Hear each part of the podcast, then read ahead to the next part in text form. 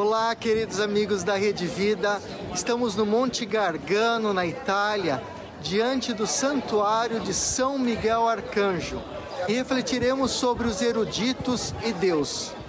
Muitos eruditos dizem que o homem moderno criou um Deus mitológico, uma historinha para nos dar uma falsa sensação de conforto. Tais intelectuais modernos se apegam a seus títulos de PhD como um carimbo oficial que lhes dá permissão especial para desmentir, contradizer e questionar a palavra de Deus e a fé de pessoas simples e devotas.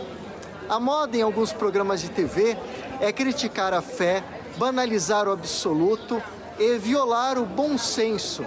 Muitos desses ditos filósofos e especialistas ateus afirmam não existir o absoluto porque na verdade eles se sentem absolutos em todas as suas ideias, não aceitam ser questionados e tentam impor pensamentos preconcebidos.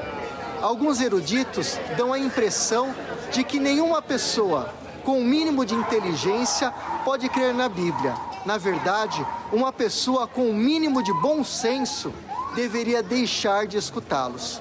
Francis Bacon, fundador do método científico moderno, dizia: um pouco de filosofia inclina a mente humana para o ateísmo, mas o aprofundamento da filosofia reaproxima a mente humana da religião. Professor Fernando Tadeu para a Rede Vida, frente a frente com a missão de comunicar. Tchau, tchau.